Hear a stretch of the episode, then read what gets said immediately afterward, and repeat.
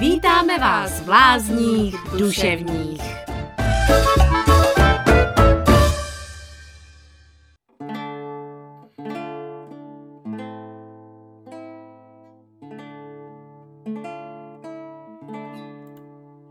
Mrtvý muž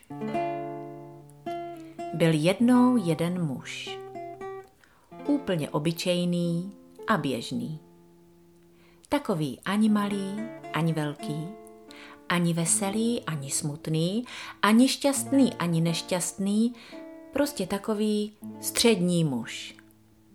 Chodil do práce, jako většina lidí, měl pár přátel, pár koníčků, pár zvyklostí, jako třeba čtení novin či poslouchání zpráv, aby byl v obraze, co se tak ve světě děje. V dětství měl spoustu snů, na které dávno zapomněl. A teď měl spoustu různých starostí a věcí, které musel každý den řešit. Prostě tak, jako většina lidí. Obyčejný, běžný muž. Nenápadně si žil a jednoho dne nenápadně umřel. Nikdo to nečekal. Ani on sám ne. Někteří se nad tím podivili a pro jistotu si běželi přeměřit tlak a hladinu cholesterolu. Někteří to nedokázali pochopit. Někteří si poplakali a pak ho všichni společně pohřbili. Přišla noc. První noc po pohřbu. Všude bylo ticho. Mrtvý muž ležel ve svém hrobě dva metry pod zemí. Mrtvý muž, jenž byl sám velmi zaskočen svojí smrtí, ležel a snažil se poskládat si to v hlavě. Kde? Něco je tady divné. Jak to, že jsem mrtvý a něco si tu skládám v hlavě? A skládám si to vůbec v hlavě? Uvědomil si, že si sice něco skládá, ale není si zcela jistý, jestli je to v hlavě. Bylo to tak trošku všude a nikde. Co to má znamenat? Co to je? Lehce spanikařil a začal se hystericky převracet a obracet a jak se tak kroutil, najednou uviděl sám sebe, jak leží nehnutě v hrobě pod hlínou. Jak je možné, že ležím a zároveň se kroutím. To bylo na něho moc. Za celý svůj život nic tak hrůzostrašného nezažil. Chvíle mi měl pocit, že zešílí, pokud se tak již nestalo. Vzpomínal na všechno, čeho by se mohl chytit. Třeba je to peklo. A, a nebo očistec. Někdo přijde a začne se mě vyptávat, jak jsem žil. Ale od nikud nikdo nepřicházel i když mrtvý muž by byl raději, kdyby přišel alespoň čert. Ta divná samota, jeho vlastní nehybné tělo, vše dohromady bylo strašně nesnesitelné. Nevěděl, jak dlouho jeho zběsilé úvahy trvaly, ale trvaly dost dlouho na to, aby se z toho unavil a jak čas plynul, na svoji novou situaci si postupně přivykl. Přestal hysterčit, panikařit a propadat zoufalství a mohl si tudíž povšimnout, že to, jak se nyní vynachází, není tak špatné. Dá se v tom hýpat. Zjistil, že se tím dá dokonce prostupovat. Když jednou vykoukla z hlíny žížala a zase rychle zajela zpátky, zaujatě ji sledoval a ani si neuvědomil, že je v hlíně za ní a stále ji bez problému pozoruje. Najednou mu došlo, že to, co si, co je teď on, prostupuje hmotou, jako by se nechumililo. Duch. Takže já jsem duch. Divil se, že ho to nenapadlo dřív. Poté, co se dodivil, začal experimentovat. Nořil se do hlíny tam a zase zpátky a do všech stran.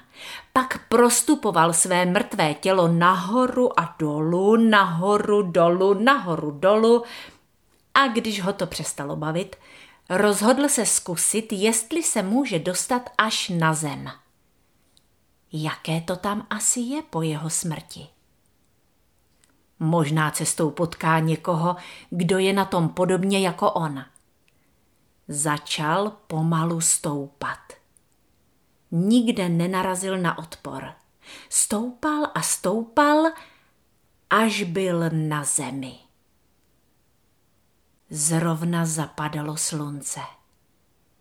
Začínal letní podvečer. Slunce se klonilo, barvilo oblohu do nespočetných odstínů rudé, oranžové a za chviličku jemně růžové a kousek nad tím vnímal propletené barvy zelenkavě šedé, modré, až potemně fialovou na východě. Když zlatá sluneční koule zapadla za obzor, vyšly hvězdy. Jedna, druhá, třetí, polárka a velký vůz a tamhle Kasiopea. Jako malý chtěl být hvězdářem. Bože, to je tak dávno. Mrtvý muž stál, díval se na oblohu a nemohl odtrhnout oči. Lehl si na svůj hrob, který ještě voněl čerstvou hlínou. Nadechoval se z plných plic, dáli se to v jeho stavu tak říct. Nadechoval se, dokud nebyl celý prostoupený tou hliněnou vůní. Pozoroval noční oblohu, jak se pomalu otáčela okolo jedné jediné hvězdy a přemýšlel, proč si toho dříve nevšiml. Přemýšlel, kde se ztratila jeho touha stát se hvězdářem. A vzpomněl si i na další a další své sny, jež za svého živého života postrácel. Ležel na svém vlastním hrobě celou noc. Výhodou bylo, že mu nebyla zima, neměl hlad ani žádné další potřeby.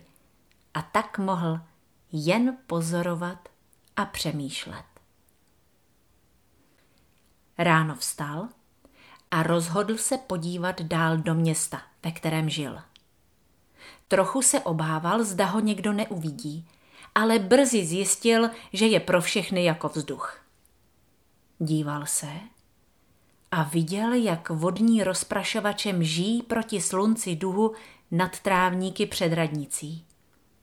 Díval se a viděl, jak jeho stará sousedka jde pomalinku do obchodu a jak je její vrázčitá tvář krásná. Díval se a viděl vylétat vrabčáky z malého hnízda na střeše autobusové zastávky. Díval se a viděl vítr rozhoupávat koruny stromů a ty se pak nakláněly zlehka sem a zase tam, jako by se vzájemně uctivě zdravili. Slyšel ptáky, slyšel motory aut, slyšel hovory, smích a nadávání lidí a všechno dohromady tvořilo melodie, které nikdy dřív nezaslechl. Zřejmě je přehlušil hluk jeho vlastního myšlení. Vnímal vítr, teplo i podvečerní ochlazení. Večer se vrátil ke svému hrobu byl ze svého pozorování u vytržení. Bože, svět je tak krásný. Rozplakal se. Plakal dlouho. Plakal nad tou krásou a pak sám nad sebou. Plakal nad svým životem, který postupně zasvětil důležitým věcem, práci, povinnostem, všemožným musíš a měl bys. A tak je to správné, novinám, televizi, hádkám s druhými, staráním se o nakoupené věci, řečem o ničem, posuzování a odsuzování, všemu, všemu, všemu tomu důležitému, jak si myslel.